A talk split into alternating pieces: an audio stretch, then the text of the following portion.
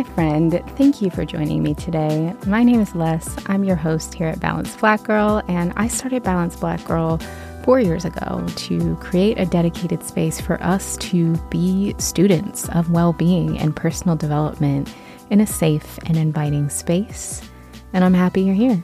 So, on Balanced Black Girl, I produce episodes in series where we will cover a central topic or theme for a few weeks. And our current theme is money, abundance, and financial wellness. Now, we've covered everything from being mindful of how we spend our time to budgeting, paying off debt, investing, crypto, financial independence, and relationships, and more. So, if you haven't listened to the other episodes in the series, make sure you do so because each of them has gems of information that are really designed to be actionable and approachable so that we can all be as well resourced as possible.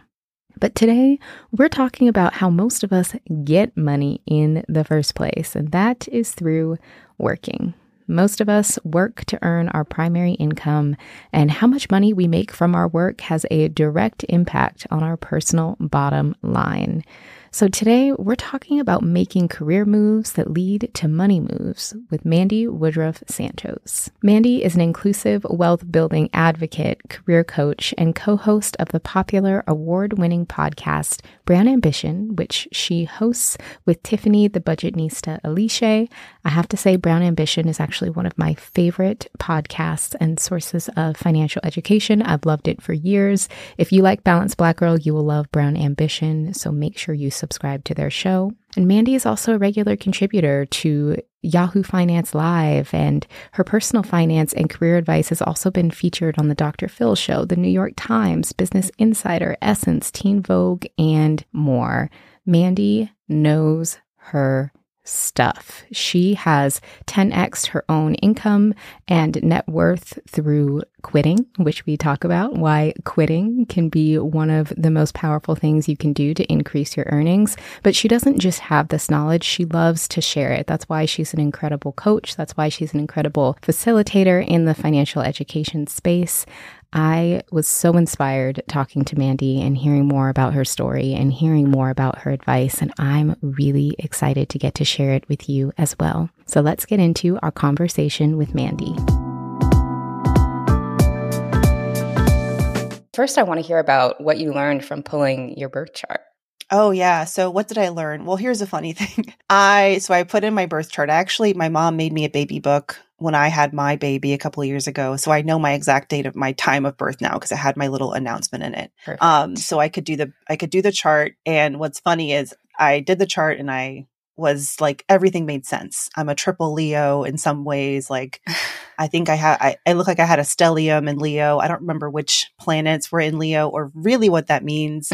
but I had listened to the episode of your show where you were talking about astrology, and that's what sort of made me like do some Googles. Like, let me check on my what's my moon again? I had forgotten. And I got all and it's such a long, long like the website that I went to was such a long report. Much of it I didn't understand, but I really felt seen. I definitely did. and then I got to the bottom less and it was like in my birth date, I had accidentally put the wrong date. Oh no. I had put like two days after. So then I went back and redid it. And now I don't believe any of it. Like it doesn't seem like me at all. Oh like, no. Yeah. Like my moon changed from Capricorn to Aquarius. And I'm just like, oh, throw it away. I don't know. I don't know who I am. I'll look at it later. But I'm trying to uh I mean I'm a Leo, um, if that wasn't abundantly obvious. And I kind of dabble in astrology, but only when it makes me feel better. like same. I'm only interested if like it's something positive. Exactly. You know what I mean? Yep. So, you know, with the new moon in Leo and my not even barely understanding it, I'm like, oh, it's like good. It'll be good stuff for business and money and just keep going and it's going to be a good month, yeah. you know? I'm clearly not an expert, but it's it's always fun to dig a little deeper, I feel like. Definitely. It sounds like we have a very similar approach to astrology because I'm super into it if it says something good. And then if it doesn't, I'm like, oh, this yeah. doesn't know what it's talking about. I don't I don't believe this. It doesn't I don't give it any yeah, power. It's made up. it's totally made up. Yeah, yeah, yeah. But I feel super Leo most of the time. My son's a Sagittarius and we're both fire signs. And. I was so excited that I had a little baby Sag. Yeah. Because my husband's a Cancer. And oh, well, I mean, oh. you know, Yeah. The thing is, you can't read your astrology matching like uh, compatibility charts like when you're a Leo and a Cancer because it's bad. it's just like doom. You will never work. It's not, and it's challenging, but we're making it work. We've been together 10 years. I do nothing the easy way. That's that's the moral of the story. But that's I'm very happy that now I have a little fire sign buddy in my, in my baby. Yeah. Bring some more some more fire. And Sagittarius, I think, is like the fieriest of the fire. Yes. Like exciting and like tr- loves travel and adventure. Mm-hmm. I, I love I'm I'm just like projecting all of this onto him. He's two, mind you. So like he has a lot of time to develop his own personality. But I'm just like, yeah, we're gonna take so many trips together. We're gonna go on roller coasters and I don't know, like all I just imagine myself when he's old enough to travel, just like being that kind of mom who shows up wherever he is, you know? I was always mm-hmm. jealous of kids whose parents could like show up when they were traveling. Anyway. I love it. I love it. I'm sure that he will have some some adventurousness uh, that he'll be he'll be excited to do those things with you.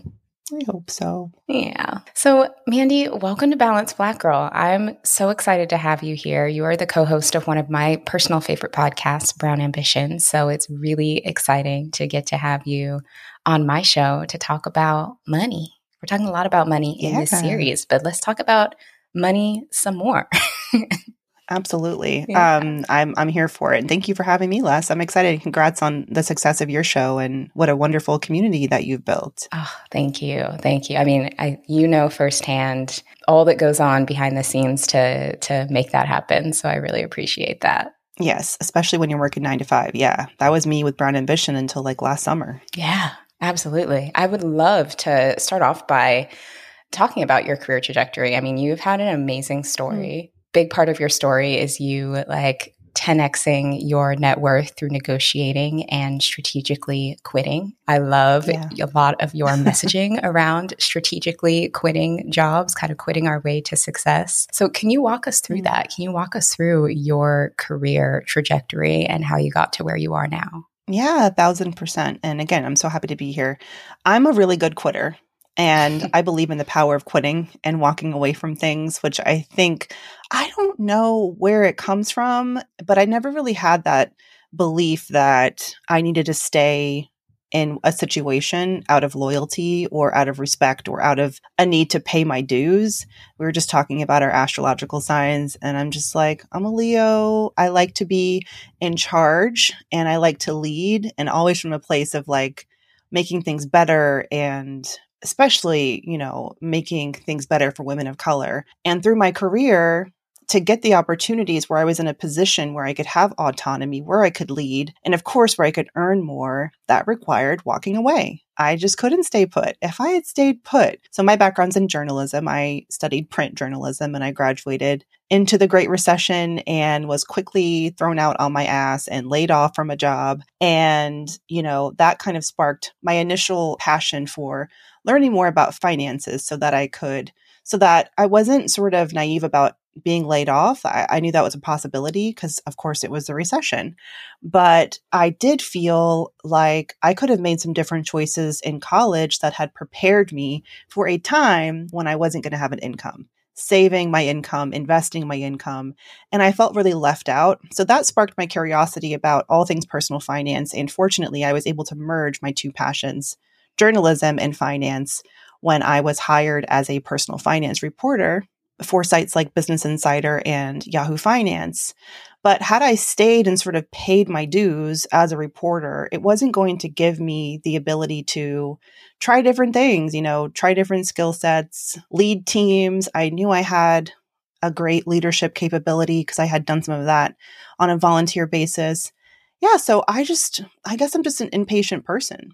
so for impatient and ambitious, and also I think because opportunities were coming to me that seemed really interesting and scary, I just went for them. And as I was going for them and taking risks, I saw my my income just, you know, skyrocket. And toward the end of a 10 year period, when I went back and tallied it up, I had quit six times in 10 years. Not to say that I had quit, not, I love that you said quit strategically. I was always strategic about it. And I believe everyone should be. I wasn't quitting into nothingness. Um, I wasn't quitting and taking sabbaticals. I was quitting for when a juicier, better paying, more exciting opportunity came along. And I don't think that enough of us are educated and coached in a way that like normalizes that and shows you how to make a strategic decision about a new career opportunity. And yeah, so that's kind of been my thing, S- silently my thing for 10 years.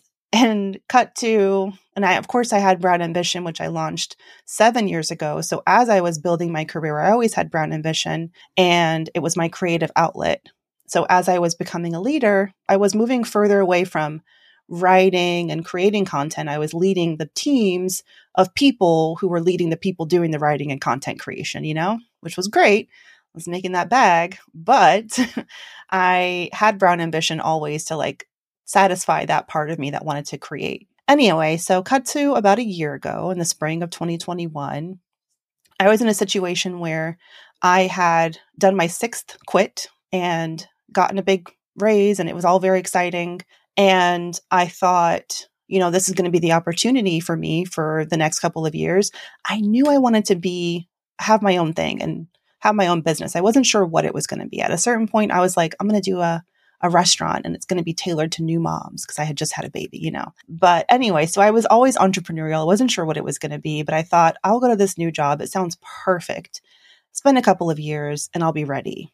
And then it turned out it wasn't a perfect opportunity. And I had to find a new path for myself. And I thought carefully about it. And going back to another nine to five situation, it just didn't feel right. I was I was ready. You know, yeah. I just felt ready. Mm-hmm. So I decided financially because of the you know the decisions I've made over the past 10 years financially I could afford to actually leave and not have something lined up which was exciting and I felt like, what the hell have I been investing and saving for if not for a moment like this? Yes. You know, so I can walk away and take my next steps without having to keep anyone else's expectations in mind and to just try something new. So, what did I do? Last summer, I launched Mandi Money. And I've always been Mandi Money on social, but I, I gave I came up with a business around Mandi Money and it's all around career and leadership development. I wasn't sure if I would be any good at it. Obviously, I've done it through Brown Ambition, but what I did is I started to offer free coaching sessions. So I just like posted on IG and 200 women signed up and it was incredible. I was doing free half hour coaching sessions until like January. Amazing. took me forever wow. to get through those, but I was committed. Yeah. And through those conversations, the feedback was ex- extraordinary. And it also, coming up through corporate America, which you can probably relate to, like, I don't get to talk to Black women every day. No. It's not a lot of us, or mm-hmm. it wasn't a lot of us where I was anyway. Mm-hmm. And so it felt like it was really healing for me just to talk to women of color every day about their professional journeys. And then to realize I can do this. You know, yeah. I, I love it. And the and I'm helping women and and being supportive and and helping them find their new path. And anyway so I've been doing that for the past year. Now I have a group coaching community called Mandi Money Makers which launched in January based on all of that I had learned about the women I had spoke to those 6 months um, last year through those free coaching sessions. And Mandi Money Makers is a it's an online community. It's live coaching group coaching sessions for 6 weeks with women of color for women of color and it has been just wonderful, just incredible. Yeah, it was a very long story, oh, but that's where I'm at now. Great story, and there's there's definitely more there that I want to I want to come back to. I loved what you said at the beginning when you were talking about not feeling pressured to necessarily have loyalty to any one company or any one job, and sounds like that mm-hmm. quality really served you in being able to spot new opportunities and knowing when it's time to leave to move on to something that is either a better opportunity or can compensate you better or you know is the, the next thing to do and as you were mm-hmm. describing mm-hmm. that i was thinking about how I know I was taught the opposite. and I think a lot of us, particularly Black and Brown women, are kind of taught the opposite, where it's like you get in somewhere feel lucky to be there. You hold on to it. Like my first job, I was working in aerospace finance and I was there for like five years because I felt a lot of pressure of, oh, I have something good. I was also, it was like the Great Recession. Don't go anywhere. like, don't move because mm, there's not yeah. going to be anywhere to go. Do you find that in coaching your clients and in helping your community that you do have to help us kind of work through some of that resistance? I think yes, absolutely. As women of color, I think so often we're we are told be grateful. And I mean rightfully so. There's plenty of statistics that show it's a crapshoot for us in a lot of ways. We're still earning on average like 60 cents to the dollar of white men. You know, we're undervalued in corporate workspaces. We're less likely to show up. I mean, you look at any organization, and I guarantee you at the top 5% of the, you know, leadership of the company, you're not going to see very many women of color, people of color at all. We have all these facts that tell us it's tough for us out there. And my whole thing has always been okay, but I'm going to create a different story for myself. Like mm-hmm. those things can be true, but not true for me. And what I try to do is help women feel more empowered and more in charge so that they feel like they can take those risks. Because I mean, honestly, if you look at the situation for us, I completely understand why women are like, no, I'm just, I'm good. Yeah. Like I got my 401k, I got, I'm paying my bills. I want to be grateful. There's not really room for me to take risks. The stakes are really high, all of that. I completely understand.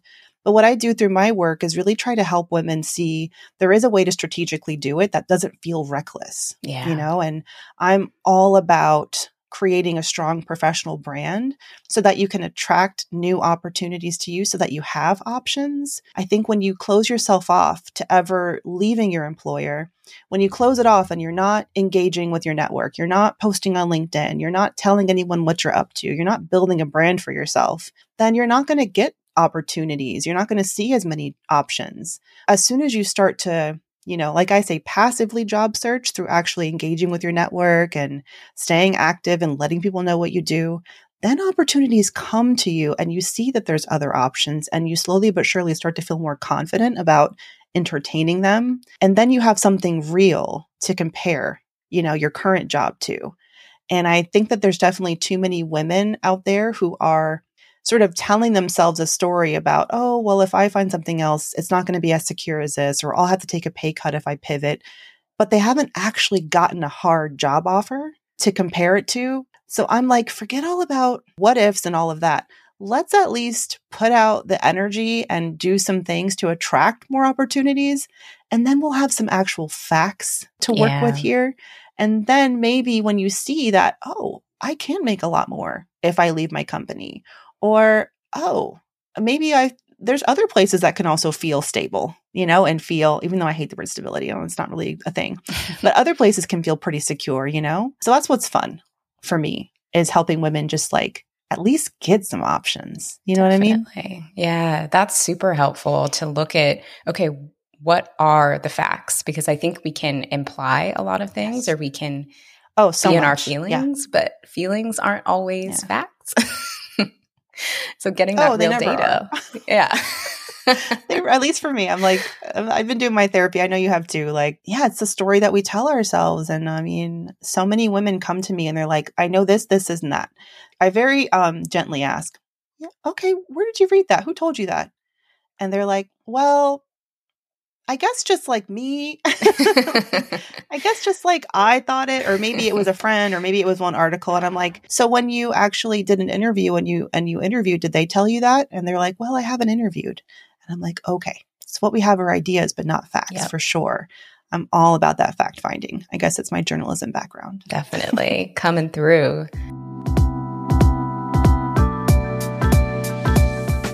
This episode is sponsored by my favorite wellness app, Open.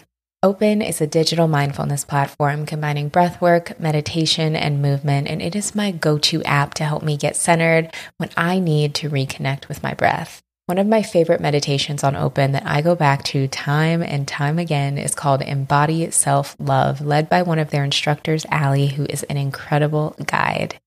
The meditation focuses on finding compassion for yourself and uses loving kindness to deepen feelings of self love.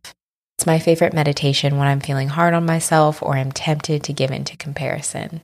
In addition to that class, there are countless other meditations for any emotion you may be feeling, as well as movement classes such as yoga and Pilates and breath work, which is an incredible healing modality. On any given day, I'm taking several classes within Open because it's that good. I love starting my morning with one of their meditations and yoga flows and then tapping back in to do breath work in the afternoon when I need a little energy and to refocus. Plus, on the podcast right now, we're talking all about money, and I actually love doing a guided meditation before I sit down and go through my finances and check in with my money because it just puts me in a way better, more calm, more abundant headspace. So, I recommend trying that out.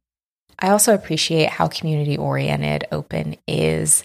Each month, they host challenges encouraging their community to take classes together, and you can invite friends and family to move, breathe, and meditate with you from within the app. I would love to have you join me on Open. Open is giving Balanced Black Girl listeners 30 days free when you visit open-together.com slash balanced. That's 30 days of unlimited meditation, breathwork, yoga, and Pilates classes. You don't want to miss out on this. Again, you can join me on Open by going to open-together.com slash balanced. So, what are the other things that you mentioned when you were talking about your career trajectory and when you decided to go full time into entrepreneurship? Was that realization of actually, I've built a safety net for myself. I've saved, I've mm-hmm. invested. I can, you know, I can catch myself if I take the leap. Can you walk us through that process of one, preparation and how you kind of saved and invested and got to that point where you were comfortable? And then two, kind of the mindset part where it's like, oh, actually, I have this resource and this is what it's for. It's okay to tap yeah. into it if I need it. I'm asking asking for a friend yeah. um, because this is something I struggle with. um, mm. But I, I, would love yeah. to hear how you navigated that. I give so many props to 24 year old Mandi. Um, she was such a gem. Like, thank you, girl. Thank you for getting your little 401k and putting your little 10% in it. It was only like $3,000 that first year. But that foundation, starting to invest before I really understood everything about it. And 24, you know, in my mind, I could have been doing that, like I said, through college. Mm-hmm. Like, even when I was earning an income in high school. And I felt this sense of urgency that, like, I got to catch up. And people know about this stuff, but I didn't. So for me, investing at an early age was the best investment I could have made. It's not about waiting until you're perfect and you know everything. It's just about, okay, deciding to start trying and to start doing something. And because of that habit of investing and saving a portion of my salary that I started when I was not earning that much, no matter how much more I was earning. As I said, I 10xed my salary over the next 10 years. That doesn't necessarily mean that I that I was going to 10x my net worth or 10x my my assets and my savings and my investments. I did that because I thoughtfully and intentionally carved out that amount of my salary, that 10%, that whatever it was. Some some years it was 8%, some it was 15%. You know, I would kind of fiddle with the percentages, but I was always saving and setting aside. And it was because of those choices that I made back then that I ended up in a place, you know, at 34 with a two year old, with a mortgage, with a husband, you know, with responsibilities that I then had, yes, that financial cushion, cash in the bank and say, and then investments, you know, in my brokerage account that even if the cash in the bank was running low, I could at least know, okay, well, that money is working. Mm-hmm. Like it's in the slow cooker, it's cooking and marinating and all of that. But it, in terms of like actually tapping into it, I completely understand it sucks. Like you become really attached to those dollars in your bank account. It looks nice. Yes. And as someone who was raised by a single mom and had tons of financial insecurity growing up, having that cushion was helped me sleep at night. Mm-hmm. And tapping into it and dipping into it substantially, like I did, because my life is not cheap. it ain't cheap. My mortgage is not cheap. My daycare, I live in New York. okay. Mm-hmm.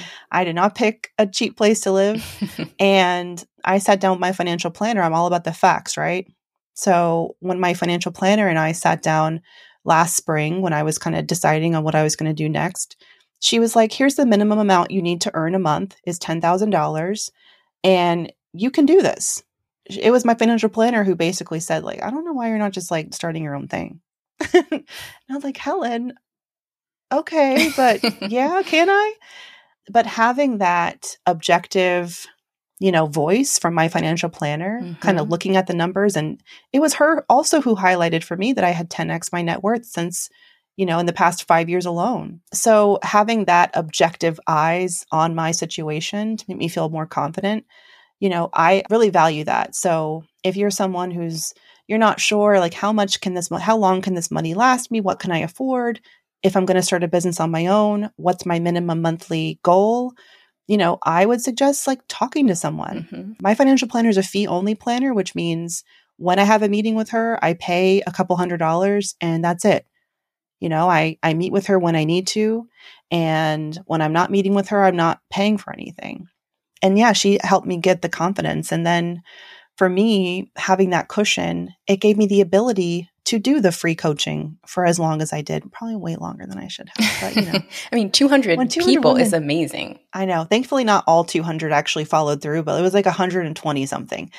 You know, that summer, I got to work. You know, I got to work doing the focus groups with that free coaching and trying to meet that $10,000 a month goal.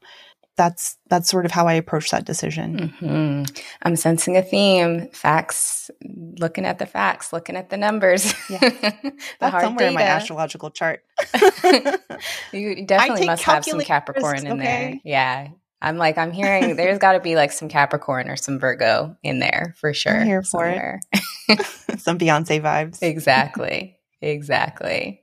We're seeing a lot of like headlines, information in the media about this recession. It's happening. Ish. It's maybe it's coming. It's looming. Mm. We're seeing a lot of headlines about companies who are, you know, laying off, or uh, I know you actually did a TikTok recently about like rescinded offers, where I was like, that's a Yeah. thing. I didn't even, Yeah. like, oh, yeah. oh my. So, Yep. what is important for people who are either looking for work or experiencing career transitions in this climate to know as they Mm. navigate that? Because it can feel like a really scary time to look for something new or to make a career change. Yes, I think that for a lot of people, the great reshuffling or great resignation, whatever you want to call it, that was happening during the pandemic, it helped them overcome that little bit of fear that was holding them back from being more risky or, or looking for new opportunities. And because it broke down that fear, people were making a lot of moves. And you saw very normalized conversations around quitting and getting new opportunities and all of that, which I was really excited about because I'm like, yeah, join me here. It's nice. At the same time, now we're seeing, okay, how can you make strategic career decisions when the times are not so flush? Yep. You know, when things are a little bit dicey. I, like I said, I have been quitting throughout my career. I have survived a couple of recessions at this point. The first fact I think people need to realize is that this is a part of a normal economy, a capitalist economy. There's going to be lulls. There's going to be more, there will be more downturns in the future. And we're not even in a proper recession right now. Technically, as of Mhm. this date, we're recording in early August. It's not a full fledged recession. There's still a lot of job openings out there. There's definitely downsizing, layoffs, hiring freezes, you know, these early symptoms of potential a recession down the line. And it's impacting people. Yes, people are losing, some people are losing their jobs. One of my Mandi Moneymakers just you know got in touch yesterday that she was laid off 90 days after joining a firm so it it's real life but the fact is this will happen again. So how are you going to best prepare yourself? And that's where i come to the topic of professional resiliency. Hmm. One of the things that I I'm so glad that I focused on building early in my career was professional resiliency. I'm not talking about finding a stable job. I'm talking about creating your own inner job stability so that no matter what is happening in the world, you know you got you. And by Mhm. that, I mean, how do you create professional resiliency?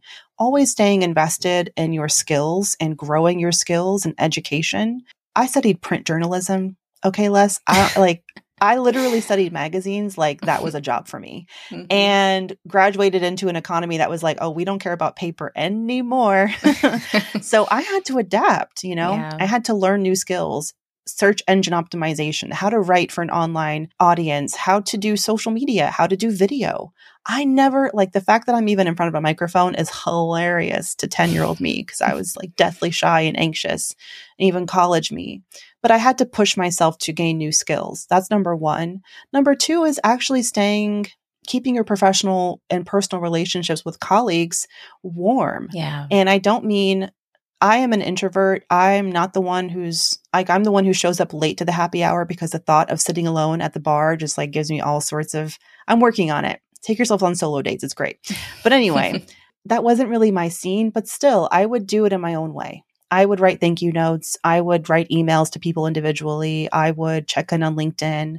I would talk about the work that I was doing, share it on LinkedIn, share it with my network. I would go to professional development groups and make connections.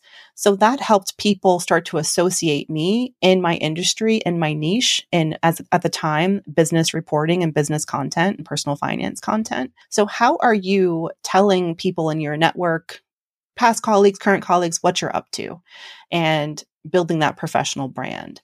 And those two things alone will help for example, if there is a downturn and if you're telling people, hey, I've been laid off or, you know, things are a little dicey, you're more likely to get referrals or get people wanting to help you, or you're more likely to get like emails saying, hey, I saw this job and I thought of you, or hey, I heard Mhm. someone's hiring and I thought of you. That's the secret sauce right Yeah. there to professional resilience.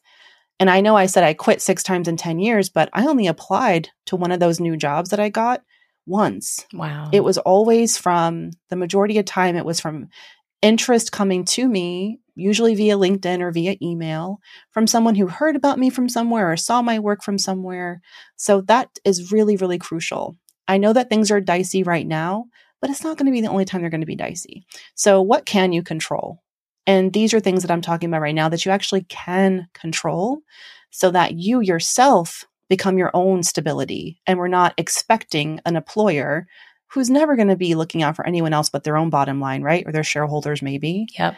to be that stability for us. You Mhm. know, it's a toxic relationship in that case. You can't, like, we have to own our own power. hmm Yes, yes. Professional resiliency. That is really, really good. That really struck a chord with me of those kind of recession proof things, which connections being the top of that and being ready to pivot and take on new skills is really, really important and something that I know in my career I've felt a lot of resistance around and I've had to kind of challenge myself to push through that of thinking, well, I can't do that or I don't know how to do that. But it's like we can Hmm. always learn. I didn't know how to podcast for the first several Yep. decades of my life and we learned how to do that. So we can learn how to do these other things too. Yeah. And having this creative space where you can build your own audience, this is professional resilience for you. I feel resilient with Brown Ambition, you know, Mhm. having Brown Ambition. Now, it took us a while to make some money Yes. and like, to actually take money from the show that we had earned but it's a form of income Mhm. so you know if if anything else were to happen brown ambition is one of those levers that i could lean on you know in a time where maybe i d- i lost a source of income somewhere else and as an entrepreneur now i a thousand percent think about that all the time you know how am i diversifying the streams of income that mandi money inc. is leaning on so that i'm not overly reliant upon anyone? And if something were to scale back that i wouldn't be like struggling you know and freaking out. And i'm still a newbie. I'm still a baby entrepreneur you know doing this only for the past year and a, a bit of change. But that has given me a lot of peace so that i can sleep at night because i am my own i am my own employer now i do miss those bonuses though those were nice yes. Definitely. I know that's something I'm having a hard time letting go of for sure. Ooh, are you in you're in tech though they got the golden handcuffs you got the good I good I know, I do. I got that. Got the RSUs. Got the you know. There's definitely Oh, I love 'em. incentives. Oh, I love it. There are incentives, but I'll tell you when I there's something there that it did happen. Like you hear that from business owners and entrepreneurs. Like when you're owning your own business, you realize the sky is the limit. Mhm. And when you're fully employed, you know, you get the higher and higher and higher salaries, and that's great. But that's really like, and maybe you can push the limit with rewards like stock grants and bonuses and things like that. But you know, the salary is the salary, and it kind of limits you in a in a way. Yeah. I'm all for it though. I did really well in nine to five life, but I will say as an entrepreneur, as I think we focus a lot on how scary it is to have to create your own income every month. And what I'm trying to do is shift my mindset to the possibilities. Definitely. You know, that I could be making many multiples of what I was making before. Um, it's not happening yet, but maybe it will in the future. Yeah, it, it shows you what's possible, which truly could be anything, even if it comes in different forms or in different timing, or if it's not, you know, every two weeks, two week intervals like we're used to, it's still absolutely possible. Yes, absolutely. And talking a little bit about skills, I would love to kind of walk through maybe some of the ways that people can uncover skills that they have that can be uh, marketable or really great if they're either looking for a new role or looking to increase their income. Something that I've experienced through side hustling and through creating content is that I've found that it's actually really helped me in my career. I had a very similar trajectory to you where I went to school, wanted to be a journalist, also great Oh, recession. Oh, really? And I was like, oh, yeah, that's not going to happen. So let me take this finance job because this is what's there and then eventually yeah. moved into content marketing. But the only reason why I was able to get marketing jobs was because of the experience I got creating content on my own. That's what kind of qualified me to make that career pivot. So for people who are either trying to identify skills or learn new skills, how do you recommend they kind of navigate that space? We really do have so much parallel. I mm-hmm. would not have gotten that job as a personal finance reporter had I not had a blog that mm-hmm. I started. It was about biking in New York City. Uh, the bike rider, so um, so creative. But that was my way of proving that I could write for the internet. Yeah, you know, and I had a blog, and that's that was my samples because the job that I had you know, before that, I wasn't able to write because I took whatever would have me and it wasn't a writing job after I was laid off. Anyway, yeah, excellent question. So there are a lot of free resources online. So if you, I mean, I'm a huge fan of like YouTube University if you want to just get a baseline understanding of some skills. I work with clients who perhaps they, you know, they're a data analyst and there's a new kind of software that they're seeing that's becoming more popular or or they're interviewing and they're hearing from recruiters like oh are you well versed in this particular software? That's a really easy line to to draw between point A and point B. Okay I got to learn about this software if I want to be competitive. Mm-hmm. and then it's about so how do I get that? Can you take any free courses online? LinkedIn Learning can be a great source. I have a partner, I don't get paid for saying this, but General Assembly that offers a lot of their uh, online learning academy online learning platform for people looking to gain skills in tech and they offer a lot of free workshops you can create your own opportunities for growth like create like for example if you want to you know get some writing experience you can start with blogging write on medium or start your own blog you can start a podcast with very few resources and i taught myself i'm sure like you did from youtubing mm-hmm. and figuring it out as i went along kind of making mistakes and talking to people who had been doing it and kind of getting their insights. I think it's important too to use the resources that you have. So if you're currently employed, your employer should be investing in your skills. It's going to make you better and it's going to help retain talent.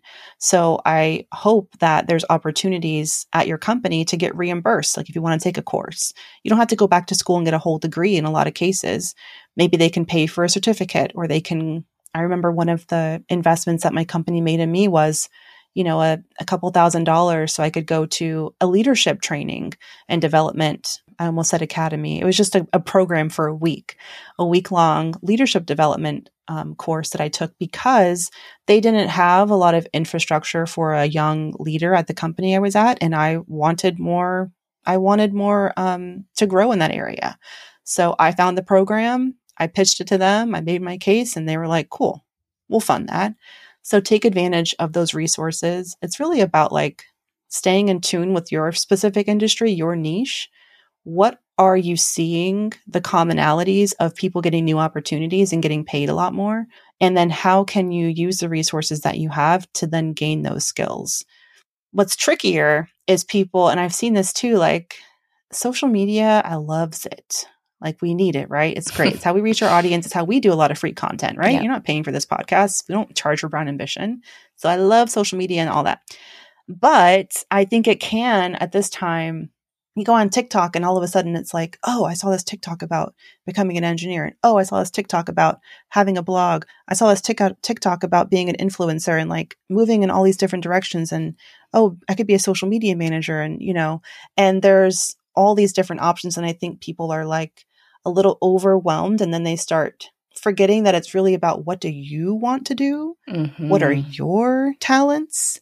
And how can that translate into the right thing to do? And you know, you don't want to be in a situation where you're just following the bright shiny object in a in a way to build wealth, but you're actually starting with what do I actually want to do and what am I actually good at? At the core of me has always been storytelling and service. Storytelling and service and helping people. And listen, I am not made for engineering, tech, analysis, any of that stuff. Spreadsheets, I don't love them, except for packing lists. I do love them for that. but, you know, like I know my strengths and stuff. Mm-hmm.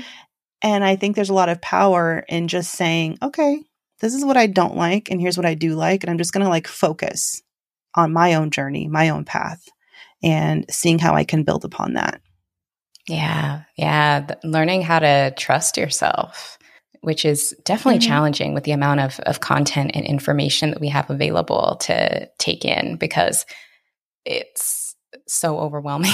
TikTok makes me want to switch that's careers every other video. I know, but that's what it's about. It's about self trust. One of the best ways I developed trust in myself was one, having parents who really did not, they were not involved in my schooling. I mean, they were, but they were never like, they weren't breathing down my neck. Mm-hmm. What are you mm-hmm. studying? What are you doing? Let me make decisions for you.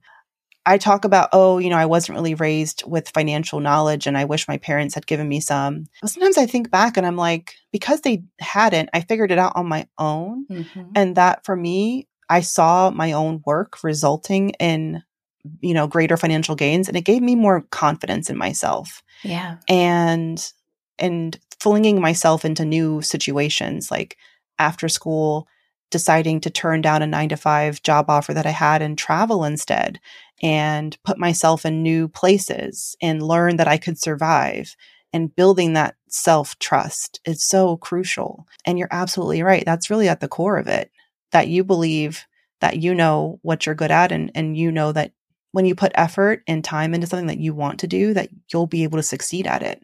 And that helps you engage with social media in a mm-hmm. way that's not like you can enjoy it. It's stories. People mm-hmm. are telling mm-hmm. you what happened to them, and you're not so, you know, insecure about your abilities and where you're heading that you're like, "Oh, should I be doing that?" Or like, "Oh, that sounds good. I'll I'll go there." That's where it gets like really exhausting and overwhelming. Oh, absolutely. Lately I've been thinking about as I approach like my own consumption of content, I tell myself like be harder to influence. I want to be harder to influence. Yeah. And I want other people to be harder to influence as well. Like we're firmly rooted in in who we are that it's it's more difficult to influence us. Just something yeah. I like to think about. Doesn't help my work as an influencer, but I know, but the thing is like there's a difference. I would say like it's important to I think with ideas and new ideas and different beliefs, mm-hmm. we should all be open to hearing those, right? I would say some people are like need to be influenced sometimes, like need to be sort of like less stubborn about their belief systems and things like that. But yeah. no, I, I, I 100% I see what you're saying. And it's about being able to see other people's journeys. And it's that story you tell yourself like, oh, that's their journey. I'm happy for them, you know, mm-hmm. and just moving on. And it's a, yeah. it's a work in progress. They need like some sort of before you get on social media, they should do some sort of like mindset coaching. Everyone should get it around the age of 11 or whatever. Like here's how you can do this in a healthy way. It's a constant struggle for sure. Absolutely, preparing us to use the internet. so, I would love to talk a little bit about negotiation and salary negotiation, whether we are taking a new role and we're negotiating a salary, or maybe if we are in a role that we're happy in and we want to stay in, but we want to ask our manager for more money, what that can look like as well. I'm I know that I find salary negotiation really scary. Don't want to speak for anybody else, uh, but how can we make that less scary? Do it again and again and again and it gets less scary. It doesn't ever the thing is, it's never not going to be scary less. Like for me, I've I've negotiated a lot of salaries. I help people negotiate in my work as a coach. It's always stressful. Mm-hmm. It just is. Yeah. You know, and I guess it's like that little rush that I like, but I think for like liberating yourself from the idea that it's ever not supposed to be uncomfortable and that it's normal to have that. It's just about recognizing that this is going to be uncomfortable, but I'm going to do Mhm. the thing anyway because the goal, the outcome is worth it, right? And with anything, if you so I'm I'm a big fan of negotiating when the stakes are low. And when by by low I mean negotiating in your early career, asking for more, even at your first entry level job after college or during college, just ask for more and test the Mhm. waters. And if you even want more baby steps than that, like some people get really stressed about just sending an order back to the kitchen at a restaurant that is wrong. Shout out to my dad who would send back his french fries at Wendy's if they were not the proper temperature. like I grew up in, in an environment where like, oh, it's not what I paid for, then I'm returning it you Mhm. know and i think that just those small actions of asking for something and getting what you want help build that confidence so when the stakes are much higher so let's say you're going into my favorite situation which is a brand new job opportunity. So you're currently employed you're negotiating a new offer. This is the time when you're probably not going to ever have as much leverage because that company knows you're employed they know you're taken they have to woo you they have to seduce you and get you to come over to their Yeah. side, right? So they're going to be more willing to entertain higher compensation, like higher salary, you know, sign on bonuses, equity grants, things that are going to tempt you. Paying for professional development, for example. If you tell them my employer right now is covering my tuition or they're paying for an executive a coach for me, executive coach for me, you know, using that and bringing that to the table. It's harder, not impossible, but it's harder to negotiate for more pay when you're currently working for a company and you don't have any outside offers Mhm. because then it's really about you have to like of course you have to be a stellar employee but at the same time they have to be really benevolent and just want to give you more money Mhm. because they really value you which is fine but if you're not giving companies a, you know a real incentive or you don't have a lot of leverage in the form of another job offer things can go a lot slower it may take you may have to wait until that annual review you know 6 months down the line. So that's why i'm a huge fan of uh, ABL always be looking and taking job interviews even if you're not 100% interested in jumping because that's going to give you leverage in those moments.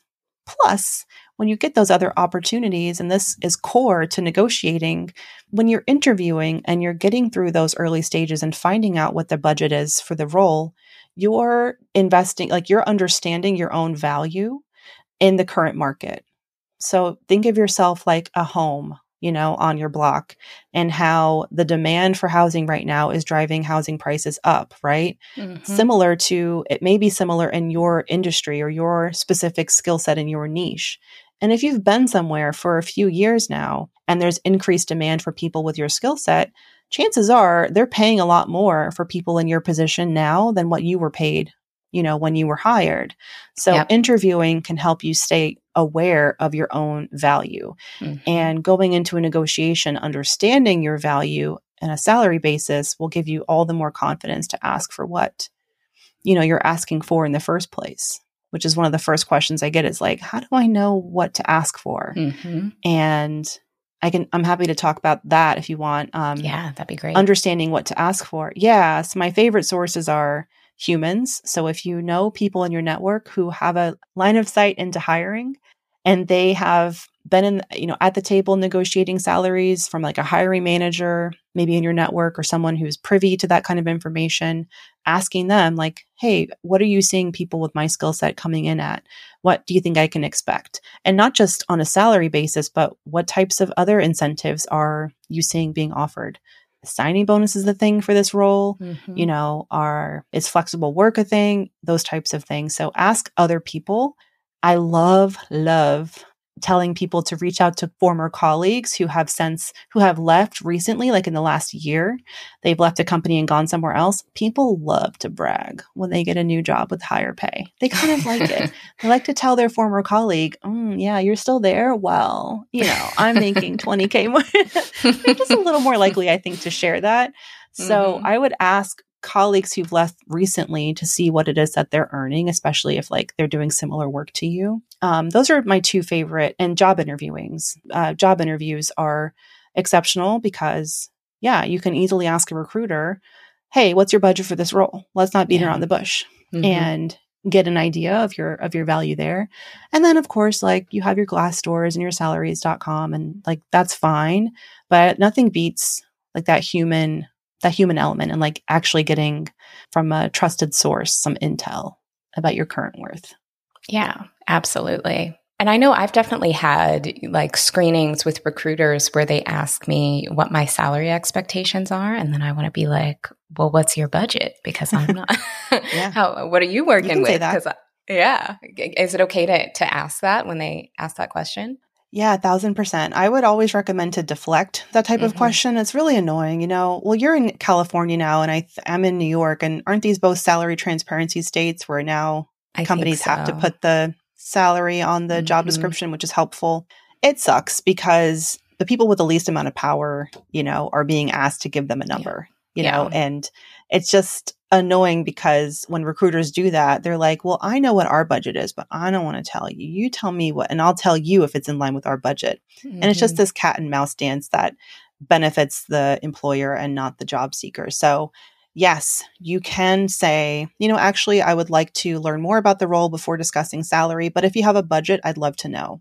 And you can just say, I'm not comfortable disclosing, I'm not comfortable giving a range, you know, because this is a new this is a um, a new uh, role or the role that I'm in now is is not quite as similar to this role. It's you know this role has more responsibilities, more duties, etc. I'd love to know your budget. You can also a lot of people say, well, it's often a question on like an online application where they'll, they'll ask you to like just input your salary expectations and you can't go to the next screen until you've put something in you can put the number 0 mm-hmm. Zero is a number you can put NA, whatever mm-hmm. it is. You can put $1 just to um, have something there. But in a negotiation, if you've ever sort of like been to a, an outdoor market and you've sat there, one of my favorite tactics to use to get a price decrease is just silence. It's just kind of yeah. like and lingering longer mm-hmm. than like to annoy them because they're just like, get out of my way. yeah. And so sometimes silence can be your friend in yeah. a negotiation. Tell me your budget. And then just like let the awkward air fill up. Mm-hmm. It's a human being on the other end. And sometimes they're just going to fill that silence with in, with information, you know? so don't be afraid to just say, I'd love to know your budget. Yeah. And maybe be the first person to ask, especially if it's a phone screen. Why not? Mm-hmm. Such good advice. Love the deflection. Because I always worry, yeah. like, okay, if I say a number, am I going to lowball myself, you know, or am I going to mm-hmm. be held to that if they're able to offer more? So yeah, that's that's really good advice. Mandi, we've yeah. covered so much. This has been so helpful, like a career development masterclass. Thank you so much for joining us today. So, how can our listeners find you? How can they work with you, be part of the Mandi Money community? How can they stay in touch? Yeah. Absolutely. So my fourth cohort of 2022 applications are open. If you want to become a Mandi Moneymaker, be part of my group coaching community, um, you can go to mandimoney.com, though Mandi with an I. Shout out to my mom for making things complicated for me. Uh, Mandi with mandimoney.com. I'm also Mandi Money on all social media. Um, I do a lot of free educational content. I host free webinars, you know, every once in a while. So follow me on IG to always stay in tuned. And I have what I love as a writer. I started a weekly newsletter. So I write just a career insight once a week. So if you go to mandimoney.com, you want to sign up for my newsletter. I send out career advice and little tidbits every Sunday evening. So as you're uh, heading into your work week, you get a little source of inspiration. But I'd love to hear from you guys. And thank you so much, Les, for sharing your platform with me. It's been a pleasure to get to know you more. And uh, congrats on all the success, too. Oh, well, thank you so much. And thank you for being here. I truly learned so much from this conversation, and I know our community will as well. So thank you for all that you do, Mandi. No problem. I'm telling you, talking to Mandi just makes me want to go out and make money moves. It makes me want to go to work on Monday and pound the table and ask for more money. I, I probably won't won't do that, but it makes me want to. and I hope this episode did that for you as well. Head to the show notes to follow Mandi, subscribe to the Brown Ambition podcast, and join her Mandi Moneymakers community. Huge thanks to our amazing sponsors who hook us up with generous discount codes and offers so that we can keep more of our coin while we enjoy our favorite products. So make sure you check the show notes to see our latest offers. Next week, we're wrapping up the Money and Abundance series with an important conversation about healing from money trauma and navigating the Black tax. Probably the most important subject matter of this series and that we've covered on the podcast to date. So you're going to want to tune into that one as soon as it drops. So I will see you back here next week. Thank you so much for listening.